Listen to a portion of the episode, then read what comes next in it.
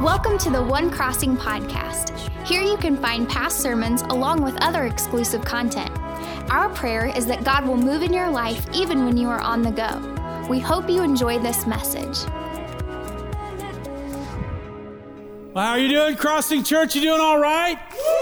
It is good. It is good to be in the house of the Lord. It is good to be with the people of the Lord. It's good to dive down into the word of the Lord and be forever changed because the Lord dwells in his people. And uh, I'm just excited to be able to share this time along with you. Now, you already know from last week that we have a special guest, and that's Dr. Mark Moore. And uh, you know how this guy divides the word of truth. You know how he shares with you, and the word just comes alive. It's always been amazing. And he was always the guy uh, when he was teaching at Ozark. Everybody wanted his class. Everybody always wanted to sit at his feet and listen to him say, talk about the words of the Lord. I mean, so many things that uh, that he has done that have impacted so many people. Like his work on the life of Christ, absolutely incredible. We use that in MDI. But I want you to know that Mark has not always just been like that kind of man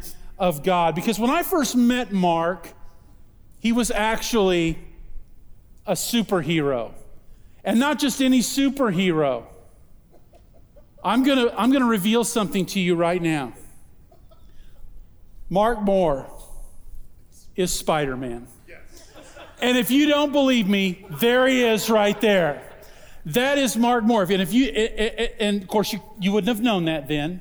Uh, you know, and, and Mark was a great Spider Man. He was an awesome Spider Man, but he got a little, uh, a little out of control, uh, especially with the ladies. He did, and uh, we have that as well. I think you can see that. He got he got a little crazy with. Of course, this one he actually ended up marrying.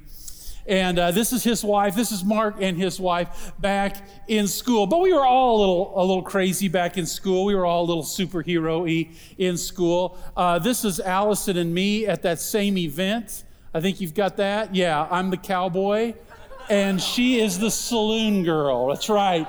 She hasn't always been that good girl you, you think, you know. You know, we, we, we, all, we all have our history.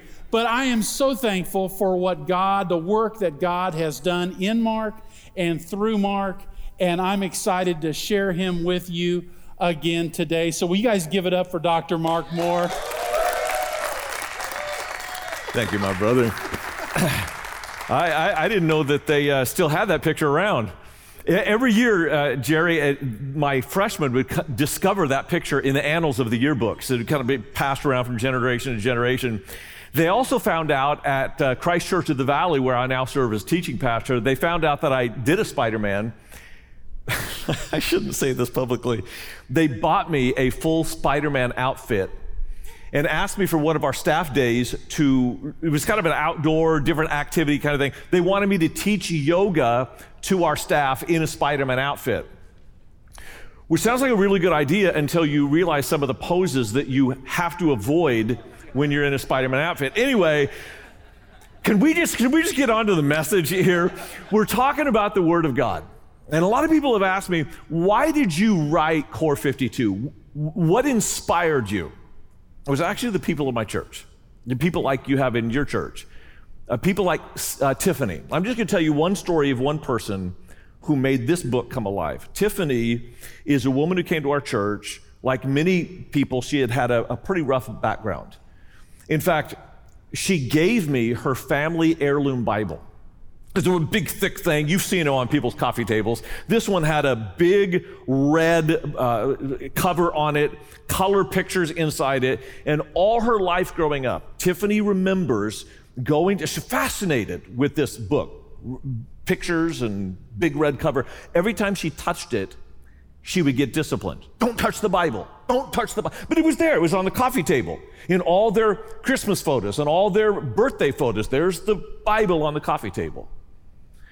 And what was so difficult for her about that is she got in trouble for touching the Bible when the men in her mother's life did not get in trouble for touching her while she was staring at the Bible.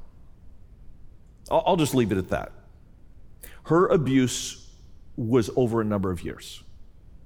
When her mother finally died, she inherited the possessions. She's going through them, opened a box, and there was the Bible. And she could now touch it with immunity. She pulled the Bible out and set it on the counter, and when she opened up the cover, the cover literally fell off. And that's when she decided, I'm going to give this Bible to you because I don't want it in my life. There's a lot of sadness in her story, but Tiffany somehow came to Christ. Someone shared the Word of God with her, and she opened it up and began to read it. And I want to show you a picture of Tiffany's current Bible. She will not be giving this to her daughter as an heirloom because it's going to be in tatters and rags. She underlines, she scribbles, she writes notes. This is going to like not be an heirloom. But here's what I know.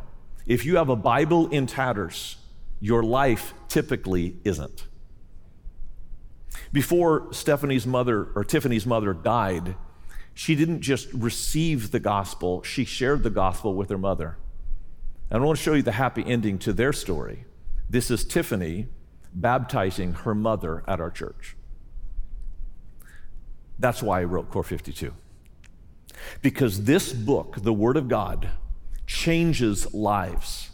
And, and, I could tell you other personal stories, but let me just go to a macro view of what the Bible does. This is not my research, but it is huge research. Over 200,000 people, their lives were investigated, and they asked them about their drinking habits and their marital practices. Have you been arrested? All the kinds of sociological data.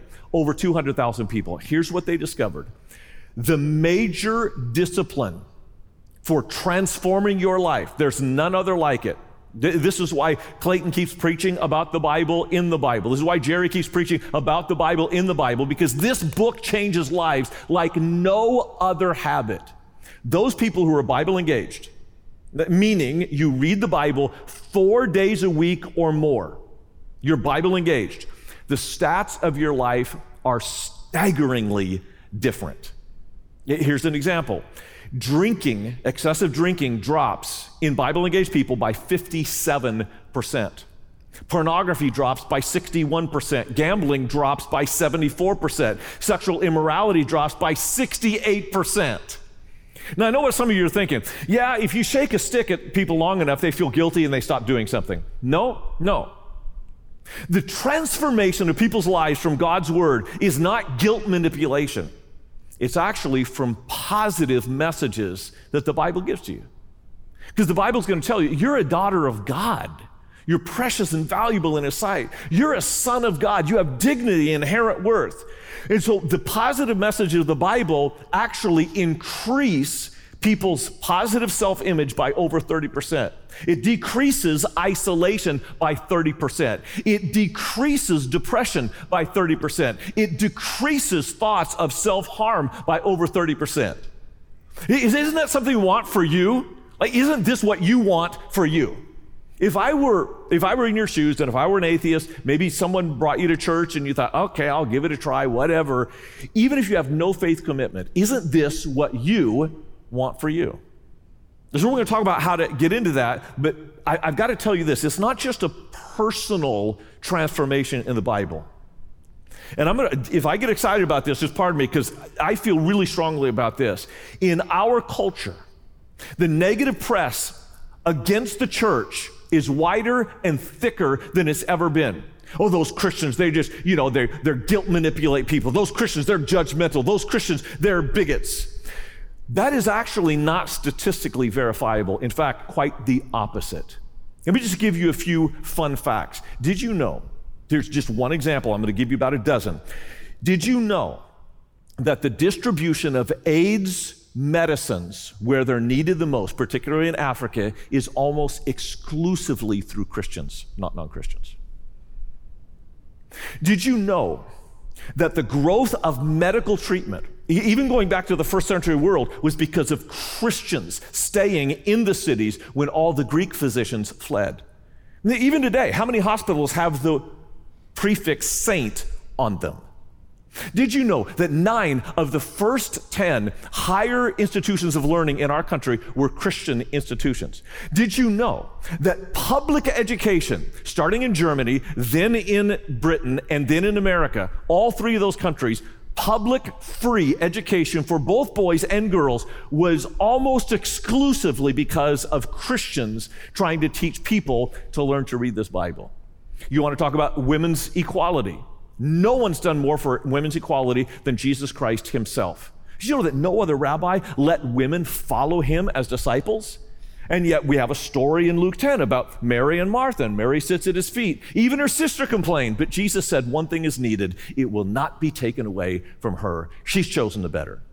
I mean, I could go on with foster care, with right to life, with adoptions, with building homes in Mexico. Virtually every benevolent act that we praise in our culture today has this genesis in biblical engaged Christians living out what they read in God's Word. So let me ask you again don't you want to be a part of that? And I suppose because we're church, even on different campuses, we're going, yeah, yeah, we love that. What do you think people outside the church think about this book? There are more people who are more positive about the, about the Bible than they are about the church. There's more openness to reading the Bible in, for many people than in coming to church because in church they may have had a, a negative experience. Someone judged them or mocked them or called them out. But the Bible, as honest as it is, people have some sense that there's, there's words of wisdom here, there's words of life here. And so there was, there was one metadata study I ran across I thought was hilarious. Did you know we actually know what people want to know about the Bible who don't go to church? Let me say that more clearly. There are people who don't go to church who still Google, what does the Bible say about? And because of metadata, we can identify the top 10 things that they want to know. I'm not going to go through all of them. Uh, number six and seven, I don't think are that important. They're hilarious. Uh, tattoos and dinosaurs. That's number six and number seven. When people Google, what does the Bible say about? Well, let me tell you number three, two, and one. Because this is important. Number three, relationships. When your relationships are sideways, when, when things are breaking down, you know where people go? The Bible. Number two is marriages, which is a narrower kind of relationship. When my marriage is in trouble, I have five of my friends right now, five, who are going through a divorce. I think one of the five is going to make it. You know why? Because they're not biblically engaged. They're not treating each other the way Christ modeled. And it breaks my heart because the solution is right in front of them if they would just access it. The number one thing that non church going people Google, I want to know what the Bible says about, could you guess? Forgiveness.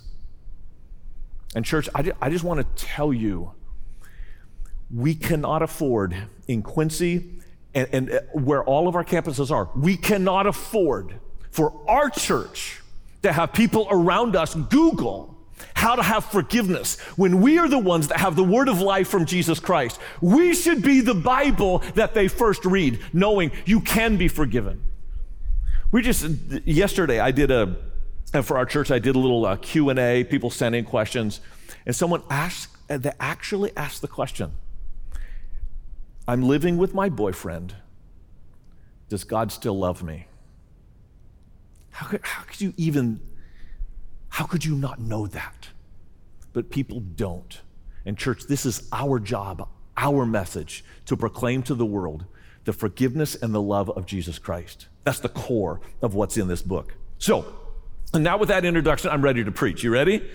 I'm going to do a little bit of coaching and then uh, just a little bit of. Uh, uh, helping you get past what keeps you from the Bible.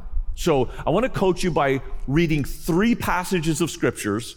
This is the Bible talking about the Bible. This first one you may already know, 2 Timothy chapter 3 and verse 16. It says, All scripture is God breathed and is useful for teaching, rebuke, correcting and training in righteousness, so that the servant of God may be thoroughly equipped for every good work. And I want you to notice the word for scripture, it's the Greek word graphe. Then you can even hear in that Greek word our English word uh, gra- uh, graffiti, calligraphy, graphics. That all comes from that Greek word. And that word means a written text. So Paul is saying that the written text of God's word, man, it is so useful for training, for rebuking, for correcting, for leading. This is a coach's guide to life. And that's what we expect out of the Bible. But there's a second verse where the Bible talks about the Bible, and it's from Hebrews chapter 4, verse 12. Maybe you've heard it. It says, For the word, this is the Greek word logos, it's not graphe, it's not the written word. Logos, I'm, going to park here for just a second. It's kind of a it's kind of a big deal in the Bible. Maybe you've heard Jerry preach on John 1 1 before. In the beginning was the Word. That's the word Logos. And the Word became flesh and dwelt among us. That's Jesus. Jesus Christ is the embodiment of the words or the statements of God. And so when we come to Hebrews, most people think, well, we're still talking about the written text. No, we're talking about the person of Jesus. You go, what? The word, it says the word of God. Yeah, the Logos of God, Jesus. Watch how this plays out. The word of God, the Logos of God, is alive and active.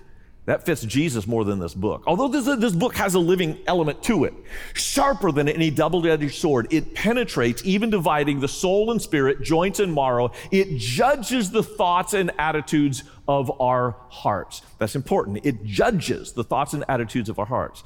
Does this book do that? Yes, but only because of what Jesus said.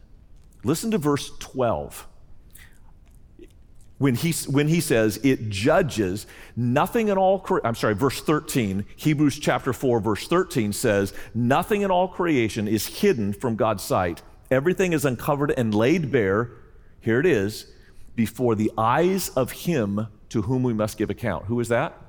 Jesus Christ. Now, here's the, here's the big deal about this. Why, why am I pointing out the difference between graphe and logos? Because a lot of people think if I just read the Bible, then I'm going to, that's going to improve my spiritual life. Actually, a lot of times it doesn't. You and I both know some people who are judgy, they're narrow minded, even mean spirited. Just knowing this book might make you more judgmental, not more kind. that's not the kind of Bible study that is going to help move our church forward. Rather, every time we open up this book, it's not to read words on a page. It is to be introduced to a person and allow Jesus, the surgeon scalpel of God, to dissect us bone and marrow, to weed out what is in us that is hindering our spiritual growth, to show us, to lay bare before us our sin, our habits, our pains, our addictions you cannot just read the Bible for information and expect it to go to transformation. It's only with a relationship with Jesus. Make sense? But there's one more. Uh, this comes from Ephesians chapter 6. The Apostle Paul is describing the armament of God. You got the breastplate of righteousness, the helmet of salvation, the shield of faith. There's only one offensive weapon. You know what it is? It is the sword of the Spirit. Let's just read the text together. Take the helmet of salvation, the sword of the Spirit, which is the Word of God. That's a separate Greek word for word. It is the word rhema, R H E M A. Rhema is not what is written, it is not what is, what is experienced, it is the spoken Word of God. Now, let me put this in perspective for you. A lot of people come to church and think if I go to church, then Satan will leave me alone. Oh, no. He's actually not that concerned if you come to church. He's concerned when we go out to the community and we are the church. And the power of our offensive weapon to drive away the devil. I happen to believe in the reality of demons. Right here in the room, right now, I believe in the reality of demons. And some of you are struggling right now with an addiction or a relationship, and you feel this ominous presence around you. Your offensive weapon of the Word of God is not the printed text, it's the spoken Word of God. And until we speak out the truths of this book, whether you quote it verbatim or whether you speak out the truth in, an, in a different set of words that you own, when you speak the Word of God, you send demons packing because they cannot stand against the truth of the Word of God. So, whatever we do with Bible study, it has got to be with these three elements in mind. We open the Word so that we can open a relationship, so that we can open our mouths. You're all preachers. You may not be formally trained, and you may not have a stage to stand on, but you have an audience and that makes you a preacher. Every man, every woman, every child. When you speak the word of God, you have the power of God to transform a life like Stephanie or Tiffany. You know, the funny thing about Tiffany is, I don't even know who brought her to the Lord. It's probably a neighbor, maybe it's someone she works with. It's not someone with a fancy title or a lot of education. It's just someone who knew Jesus because they spent time with him in the Word and then spoke that out to Tiffany.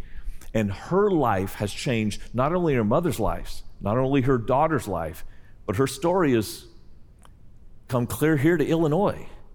Imagine what you could do if you just began speaking the Word of God. Okay, so how are we going to get started? I'm going to get super practical here right now. We actually know why people don't read the Bible. And um, so for, for Jerry and Clayton and myself, I just want to apologize right now. Because we keep telling people, read your Bible, read your Bible, read your Bible. And people want to read the Bible, but they don't. It's not because they don't want to, it's because we haven't given them a clear path forward. So we, we've done some study of what hinders people from reading the Bible. And you know what the number one thing is? And you have to fix this. I can't fix this. You have to fix this it is sin. When people have a sin that they want to hold on to, they tend to keep this book closed. If you want your life to progress, you have to confess the sin that is keeping you from the wisdom and the Word of God. You, you just do. But the other, the other things that keep us from the Word of God, this is the survey 34% of all people who said, I want to read the Bible, but I don't. 34% said, here's the issue for me is time. I just don't have enough time. Okay, so let me ask you a question. I think this is a fair question. How much time do you have? Like in a day, total number of hours? 24? me too. I've got the exact same. Imagine that. So does the president. So does the Russian czar. So does your next. Everybody has 24 hours. So I, I hope this isn't offensive, but let's just be honest. Time is not your problem. Priorities are your problem. If you're going to be honest with yourself, I, I think it's going to be helpful to solve the problem. Don't say, just stop saying, I don't have enough time. Simply say, I don't have enough of a priority. That kind of honesty may shock your system into saying, okay, I need to rearrange some things so that the Word of God has some space. The way we've designed Core 52 is it's 15 minutes a day, and it's only five days a week. Anybody who prioritizes their spiritual life has plenty of time if they will put a priority on God's Word. 30 or 19% of people who surveyed said, Why don't you read God's Word when you want to? 19% said it's confusing. You know what? I will grant you that. a, a, a, woman asked me yesterday, she goes, Okay, so I, am unfamiliar with the Bible. I'm, i started reading the Bible, um, and so I started in Genesis. She's got about one month. Some of you are laughing because you know what I'm talking about. You go through Genesis, it's interesting stuff. I mean, Noah's Ark, that's cool.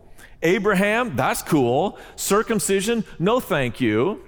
Joseph's story is great. And then you get into Exodus. Again, cool. Moses partner. I mean, Moses, Charlton Heston, whatever. It's just like, he's an, it's, it's a great story until you get to like chapter 25. Then it starts telling you how to build a tabernacle. I'm out. And then it gets even worse. You get to Leviticus. Leviticus, what? Yeah. Have you read Leviticus? It tells all the ways that you're supposed to sacrifice animals. Here's a fun fact maybe you didn't know this. Leviticus was actually the very first book of the Bible that little Jewish boys memorized. You go, what? That's boring. Not if you're a little boy. Fire, knives, animals, and blood, that's exciting stuff. But for us in the Western world, it's like, come on. You, you see the problem? We are distanced from the Bible by culture, by a lot of years, by languages. It's, un- listen, not your fault, no harm, no foul. It, it can be confusing. That's why a good coach on your campus will help you if you just ask them, where do I, where do I start? That's actually the, the, the, last question people have is 90% of people say, I don't read the Bible because I don't know where to start. Because I'm going to tell you where to start. This is super simple. James. It's clear in the back of the Bible. It's five chapters. It's super practical. And I'll just give you a simple starter kit. If you've never read the Bible before, anybody can read the Bible. Anybody can understand it if you start in James. And I would challenge you to read one chapter a day. It will take maybe five minutes. I would read it maybe a couple of times. And I would tell you, every time you read a chapter, read one chapter a day and underline one verse in your Bible. Remember Tiffany's Bible? It's legal. You don't get struck by lightning if you write in the Bible. It's okay. Underline one verse. You say, well, what if I like five verses? Okay, underline five, but only highlight one. Here's why. That one verse, you are going to live out. You're going to apply it for one hour. So, well, what if I want to apply it the rest of my life? Well, good luck. Me, a better person than I am. I'm being, I'm being totally transparent here. If you can take one verse and live it perfectly for one hour, one day, that's progress. So, our challenge to you through Core 52 has been to engage in God's Word. And you might be asking, well, what about when we're finished with Core 52? Or, or, maybe I don't have the book yet, or maybe you're watching online, maybe you're in a different community and you're thinking, well, I want to engage the Bible. What, what do I do? If you're online, you can just ask a question where do, I, where do I start? Start with James, maybe then go to the Gospel of John. There's 21 chapters there. You could read one a month just during the weekdays. That would be a good place for you to go. Or maybe you've already done that. Where do I go next? Why don't you just type in a question uh, in the dialog box online? But if you're on one of our campuses, you don't need to type anything. You could just at this point right now, because we're moving into a time of decision right now, you can come talk to a, a real live human being who cares about you and will walk with you through this journey. Let, us enter into this time of decision right now. Thank you for joining us. A special thank you to those of you that choose to give to this ministry. It's because of your generosity that this ministry is possible. You can click the link in the description to give now or visit thecrossing.net forward slash podcast for more information. If you enjoy the podcast, be sure to subscribe and share with your friends, tagging One Crossing on social media. Thank you so much for listening.